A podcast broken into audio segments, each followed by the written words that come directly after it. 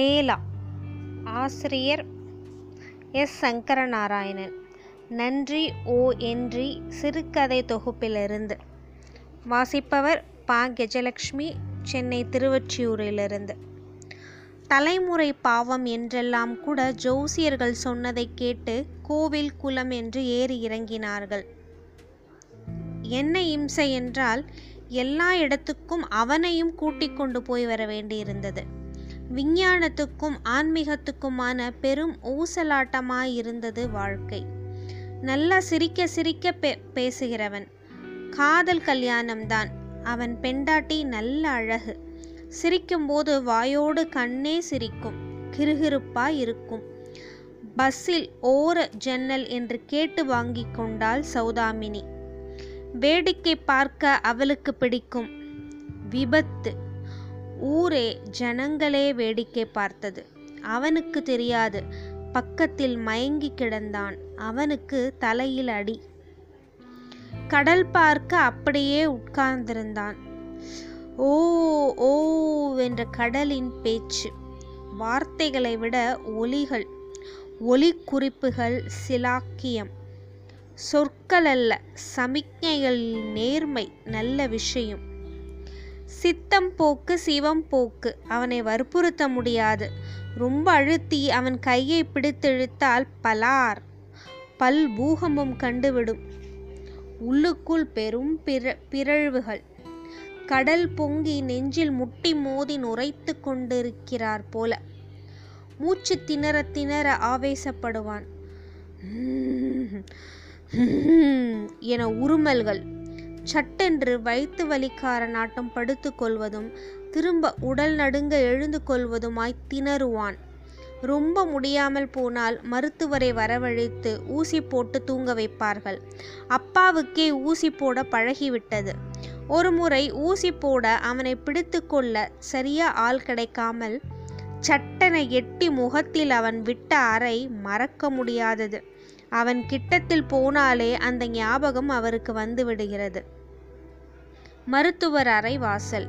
இதில் யார் நோயாளி யார் கூட வந்தது என்று தனக்குத்தானே யூகித்து கொண்டு சுவாரஸ்யமாக எல்லாரும் காத்திருந்தார்கள். ஒருத்தனுக்கு எத்தவன் வே ஒருத்தனுக்கு மற்றவன் வேடிக்கை. இந்த பைத்தியத்துக்கு அந்த பைத்தியம் சிரிப்பு. சிலால் உள்ளே போய் ஜம்மென்று உட்கார்ந்து கொண்டு எங்க ஐயாவுக்கு என்னவோ ஆயிட்டது டாக்டர். வெறி பிச்சாப்பில் கத்துறாரு என்று பேப்பர் வேட்டை உருட்டியபடியே ஆரம்பிக்கும். எல்லாத்தையும் பொறுமையாக கேட்டுக்கொண்டு ஈஸ்வரோ ரட்சது என்று விபதி தரும் சாமிகள். சுத்தமான பசும்பாலால் ஆற்றுல சிவலிங்கத்துக்கு அபிஷேகம் பண்ணுங்கோ என்று புன்னகைத்தபடியே சாமிகள் ஒரு ஆப்பிள் எடுத்து அவனிடம் கொடுத்தார். விகல்பம் இல்லாமல் வாங்கி அங்கேயே கடித்து சாப்பிட ஆரம்பித்தான். இன்னொன்று கொடுத்தாலும் அவனுக்கு மறுப்பு இல்லை. நிம்ஹன்ஸ் முதல் இந்தியாவின் மனநல மருத்துவமனைகளில் அனைவருக்கும் அவனை தெரியும். வேப்பிலை அடிக்கிறது மை போட்டு பார்க்கிறது மலையாள மாந்திரிகம் குத்தால குளியல் இப்படி நாட்டில் இத்தனை தினுசுகள் இருக்கின்றன என்பதே மலைப்பாய் இருந்தது. அத்தனைக்கும் இங்கே நல்ல மகசூல். இன்னும் ஆண்மை குறைவு மூலம் பௌத்திரம் என்றெல்லாம் பிளாட்பார லேகியங்களே படுபோடு போடுகின்றன. அமாவாசை பௌர்ணமி என்றால் கடல் பொங்கும் தினங்களில் மனம் பொங்க பொங்க நடமாடினான். கண்ணெல்லாம் பலபலவென்று உணர்ச்சி மினுங்கி தழும்பும். பயமாயிருக்கும் பார்க்கவே. சோறு கொண்டு வந்து வைத்தால் ஒற்றை எத்து ஸ்வைங் என்று வானத்துக்கு பறக்கும் தட்டு. சில சமயம் அவனே கொண்டா கொண்டா என்று சாப்பிடுவான். உடம்பு முருகி அத்தனை வலு சேர்ந்திருந்தது. தென்னை மட்டை மாதிரி கிண்ணித்து பளபளக்கும் மார்பு. வேலை என்று கிடையாது பேச்சே கிடையாது. பட்டுப்புடவைகளை பீரோவில் வைத்து பூட்டினார் போல அவன் உள்ளே கிடந்தன வார்த்தைகள். கிணற்றுக்குள் விழுந்த வாளியை முள்ளுக்கரண்டி வைத்து எடுக்கிறா போல அவனை யாராலாவது மீட்க முடியுமா? அவனை இட்டு அழுகையெல்லாம் போச்சு. அவன் தூங்கினால் கூட எழுந்து என்ன கலாட்டா பண்ணுவான் தெரியாது. வாசல் பார்க்க திறந்த ஜன்னலுடன் அவன் அறை விளக்கில்லாமல் படுத்து கிடப்பான். போய் விளக்கை போட்டால் பயந்து அலறுவான். ஜன்னல் வழியே ஒரு தடவை பூனை ஒன்று புகுந்தது. ஊ ஊ என வெளியே ஓடி வந்தான். சில சமயம் உள்ளே போய் பார்க்க அரை மூலையில் உட்சுருண்டு கூழை பாம்பாய் கிடப்பான். கோழை பாம்பு. ஒன்று பயந்து வெலவெலத்திருப்பான் இல்லாவிட்டால் அசுர ஆவேசம். உலகில் அனைத்தையும் துவம்சம் பண்ணுகிற வெறி. எப்படி இத்தனை கெட்ட வார்த்தைகள் அவனுக்கு தெரிந்தது என்றே ஆச்சரியமாய் இருந்தது. அந்நேரங்களில் அவனை அறைக்குள் வைத்து பூட்டி விடுவார்கள். அந்த ஜன்னல் கம்பிகளை அப்படியே பிடித்து ஆட்ட ஆட்டென்று ஆத்திரம் தீர பிடிங்க முயன்று கொண்டிருப்பான். அறைக்குள் கண்ணாடி உன்னை உடைக்கப் போக கையில் ரத்தம் பார்த்து பயந்து ஊளையிட்டு அலறி மயங்கி விழுந்தான். பெண்டாட்டி துணிமணி படம் என்று எதையும் அவன் கண்ணில் பட யாரும் விடவில்லை. கல்யாணத்துக்கு ஒரு தங்கை இருந்தாள். அப்பா தங்கை மனைவி இவன் நாலே பேர். அம்மா கிடையாது. பெண்டாட்டி கதையும் முடிந்துவிட்டது மகா அழகு அவள். அபார அழகு வாழ்க்கைக்கு சத்ரு என்பார்கள். உண்மையாச்சு. மண்டை வெள்ளரிக்காயாய் பிளந்து மூளைச்சோறு வெளியே வந்ததை பார்த்ததில் அவன் புத்தி கலங்கி போனான். நாலைந்து வருஷமாகிவிட்டது. நல்ல வேலையில் இருந்தான் அப்பாவே விருப்ப ஓய்வு என்று அவன் கையெழுத்தை அவரே போட்டார். ஒத்துக்கொண்டார்களே என்னவோ நல்ல மனசு. சிவசேலத்தின் மாமா ஒருத்தன் ரமணி அடிக்கடி வந்து போய் கொண்டிருந்தான். மெடிக்கல் ஸ்டோர் வைத்திருந்தான் நாலு ஊர் தள்ளி. டாக்டர் டாக்டராக அலைவதில் பாவம் கூட வந்தான். கிடைச்ச மருந்து கிடைக்காத மருந்து எல்லாம் வருத்தி தந்தான். இருந்த வீட்டை இவன் வைத்தியத்துக்கு என்று விற்றாகிவிட்டது. வாடகை வீடு என்று எங்கும் காலூன்ற முடியவில்லை. இவனை வைத்துக்கொண்டு எங்கும் நிலைப்பட முடியாதிருந்தது. வீட்டுக்காரர் ஒரு பகுதியை வாடகைக்கு விட்டிருந்தால் அந்த வீட்டின் வயசு பெண்கள் அவளை அவனை பார்க்க பயந்தார்கள். அப்படியே மலைப்பாம்பு விழுங்கி விடுகிறா போல அவனது அழுத்தமான பார்வைக்கு அவர்கள் படப்படத்தார்கள் சட்டென்று அவர்கள் வீட்டுக்குள் புகுந்து கட்டிலில் படுத்துக்கொண்டான். அவனை உள்ளே கட்டி போட்ட தினங்களில் சட்டையும் வேட்டியும் என்ன கதியில் இருக்குமோ? தலை கலைந்து கண் சிவக்க உள்ளே காட்டாறு புரட்டி உருட்டினா போல அவனை பார்க்க அவன் கூச்சல்களை கேட்க படபடவென்று பக்கத்து எதிர்வீடுகள் நடுங்கி கதவை சாத்தி கொண்டன. ஊசி போட்டு தூங்க வைத்தால் எல்லாருக்கும் நிம்மதி பெருமூச்சு வந்தது. உஷாவுக்கு வரன் பார்ப்பதுதான் இப்போது பெரிய விஷயமா இருந்தது ப்ளஸ் டூ தாண்டி அவள் ஒரு டிகிரி வாங்கும் முன் இப்படி ஆகியிருந்தது. மண்ணி இருந்தால் அவள் மேலும் படித்து இந்நேரம் கையில் ஒரு பிள்ளை இருக்கும் அவளுக்கு. இவனை விட்டுவிட்டு அவளை பெண் பார்க்க ஏற்பாடு செய்ய முடியாதிருந்தது. யாராவது வந்தாலும் வந்தவர்கள் இவனை பற்றி விசாரித்துவிட்டு யோசனை பண்ணி சொல்வதாய் போனார்கள். என்ன யோசனை? வேணான்னு அர்த்தம். திடுதிடுப்பென்று ஒரு கணக்கில் அவன் வீட்டில் தங்காமல் வெளியே திரிய பிரியப்பட்டான். ஏதோ புண்ணியத்துக்கு என்று இடுப்பில் சுற்றிய வேட்டி தாடியும் மீசையும் வாரம் ஒ- ஒரு முறை பத்து நாள் ஒரு முறை நாவிதனை வீட்டுக்கு வரவழைத்து சிசுருஷை செய்ய வேண்டும். சட்டையை துண்டாக தோளில் சார்த்தி நடப்பான். கோவில் பக்கம் சந்தை பக்கம் என்று சில சமயம் கூட்டங்களில் நடப்பான். வண்ணமயமான உலகத்தில் மௌனமாய் நடமாட விரும்பினான் போலும். எங்காவது மரத்தடியில் என்ன தோணுமோ அப்படியே படுத்து கிடப்பான். நிறைய பேர் இப்படி படுத்து மகான்களா ஆகியிருக்கிறார்கள். சிலர் வயல் வேலைக்கும் போய் வந்தார்கள். ஒரு அருமையான வரன் வந்தது. பையன் துபாய்.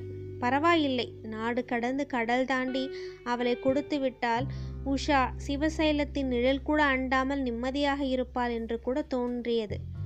ஆனால் பெண் பார்க்க வந்தவர்களில் மாப்பிள்ளையின் தங்கை ரொம்ப அழகு. ரோஸ் வண்ண பட்டு புடவையில் தலைக்கு கனகாம்பரம் வைத்திருந்தாள். டிஃபன் சாப்பிட்டு கை கழுவ போனவள் பின்னாடியே சிவசைலமும் போனான் போல. யாரும் கவனிக்கவில்லை. திரும்பி வந்தவள் முகம் கலங்கியிருந்தது. வானா போலா என்றாள் படபடப்போடு. என்ன என்ன என்றார்கள். அவள் பதில் சொல்லவில்லை. மழையை காற்று கொண்டு போய்விட்டா போல இருந்தது. யோசனை பண்ணி சொல்வதாக சொல்லி போனார்கள். அன்றைக்கு தான் அப்பாவுக்கு கோபம் வந்தது. உஷா உள்ளறையில் போய் படுக்கையில் விழுந்து அழுது கொண்டிருந்தாள். சிவசைலம் அவளையே பார்த்து கொண்டிருந்தான். சட்டென்று அப்பா பெல்ட்டை உருவினார்.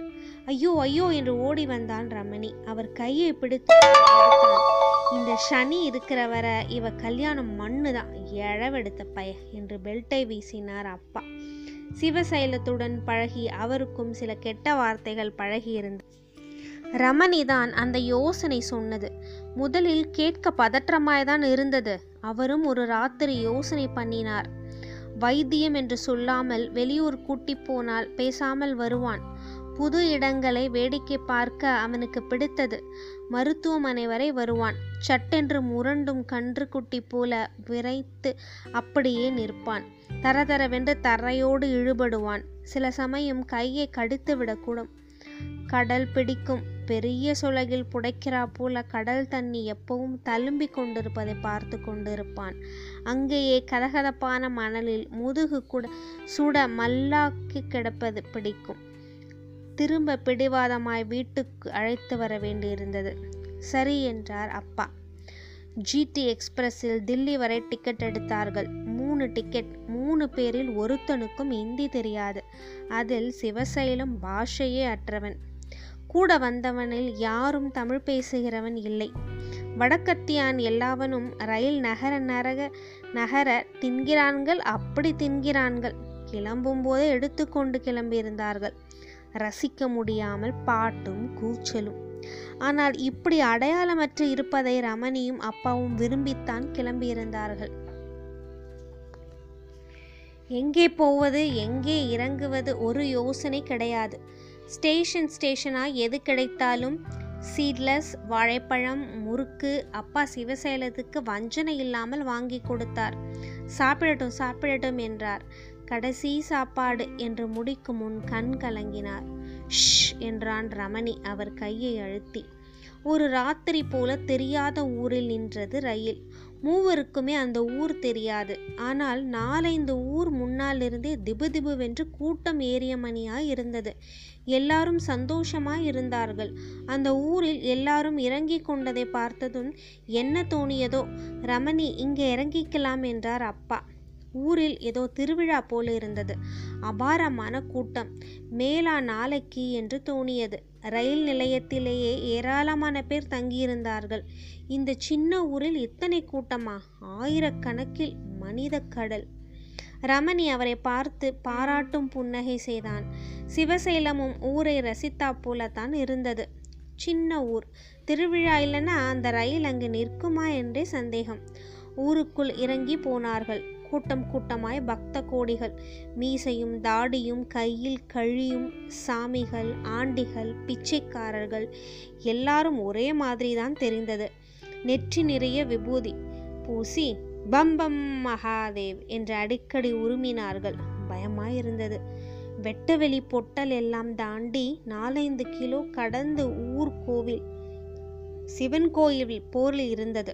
திருநாவுக்கரசர் இருந்தால் டிஎம்எஸ் குரலில் எதுவும் தேவாரம் பாடியிருக்கலாம். பித்தாகே பிறைசூடிகே நெட்டு தள்ளி கொண்டு கூட்டன் வா வா என்கிறார் அப்பா. சிவசைலம் தயங்கி அங்கங்கே நின்றான். ரமணி கையை பிடித்து கொண்டு விறுவிறுவென்று முன்னால் போனார் அப்பா. நேர் எதிர் திசையில் இருவருமாய் வேக வேகமாக போனார்கள். மனித கடலில் எங்கேயோ பின்தங்கியிருந்தான் சிவசைலம். ஒரு மணி நடந்திருப்பார்கள். நல்ல இருட்டு. எந்த ஊர் தெரியாது. திருவிழா கூட்டமெல்லாம் கடந்து வந்திருந்தார்கள். ஒருவித புது நாற்றம்.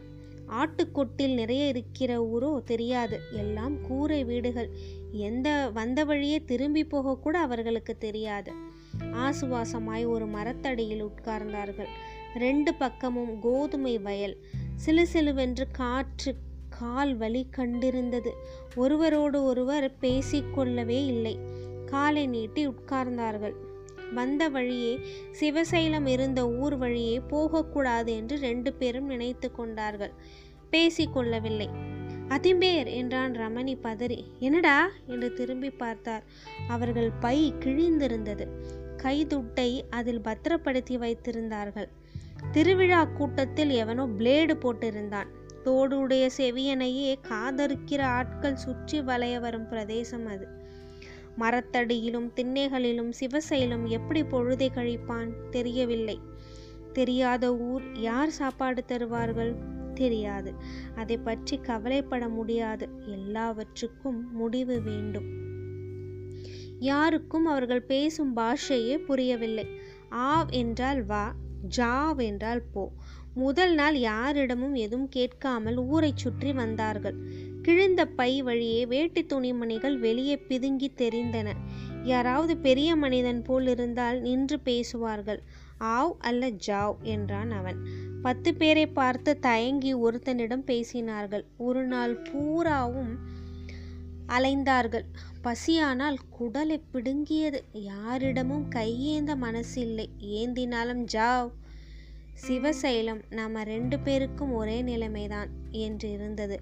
ஒரு மரத்தடியில் வந்து படுத்து கொண்டார்கள். இருட்டில் தப்பித்தால் போதும் என்று ஓடி வந்தது. திரும்பவும் வழி தெரியவில்லை. திருவிழா முடிந்திருக்கலாம். ரெண்டு நாளாய் குளிக்கவில்லை. ஊர் திரும்பவும் வழி தெரியவில்லை. திருட்டு ரயில் ஏறலாம். எந்த ரயில் எந்த ஊர் போகும் தெரியவில்லை. நாம ஏறும் ரயில் நேர் எதிர் திசையில் போனால் மீசையும் தாடியுமாய் ஆகியிருந்தார்கள் மூணு நாளில். பம்பம் மகாதேவ் என்று அதிராத குறை சாமியாராக இருந்தால் கூட சோறு கிடைத்துவிடும். இன்ன கஷ்டம் என்று இல்லை ஒரே தத்தளிப்பாகி விட்டது. நாலைந்து நாள் சிரமப்பட்டு யாரையோ பிடித்து ஆங்கிலம் பேசி ஊருக்கு போய் பணம் அனுப்புகிறோம் என்று உறுதி தந்து நீங்க பணம் தர வேணாம் டிக்கெட்டாவே எடுத்து கொடுத்துருங்க என்று பேசி வீடு திரும்ப ஒரு வாரம் ஆகிவிட்டது. கதவை தட்டும்போது மலையை இறக்கி வைத்த ஆசுவாசம். கதவை திறந்தான் சிவசைலம். முற்றும் நன்றி.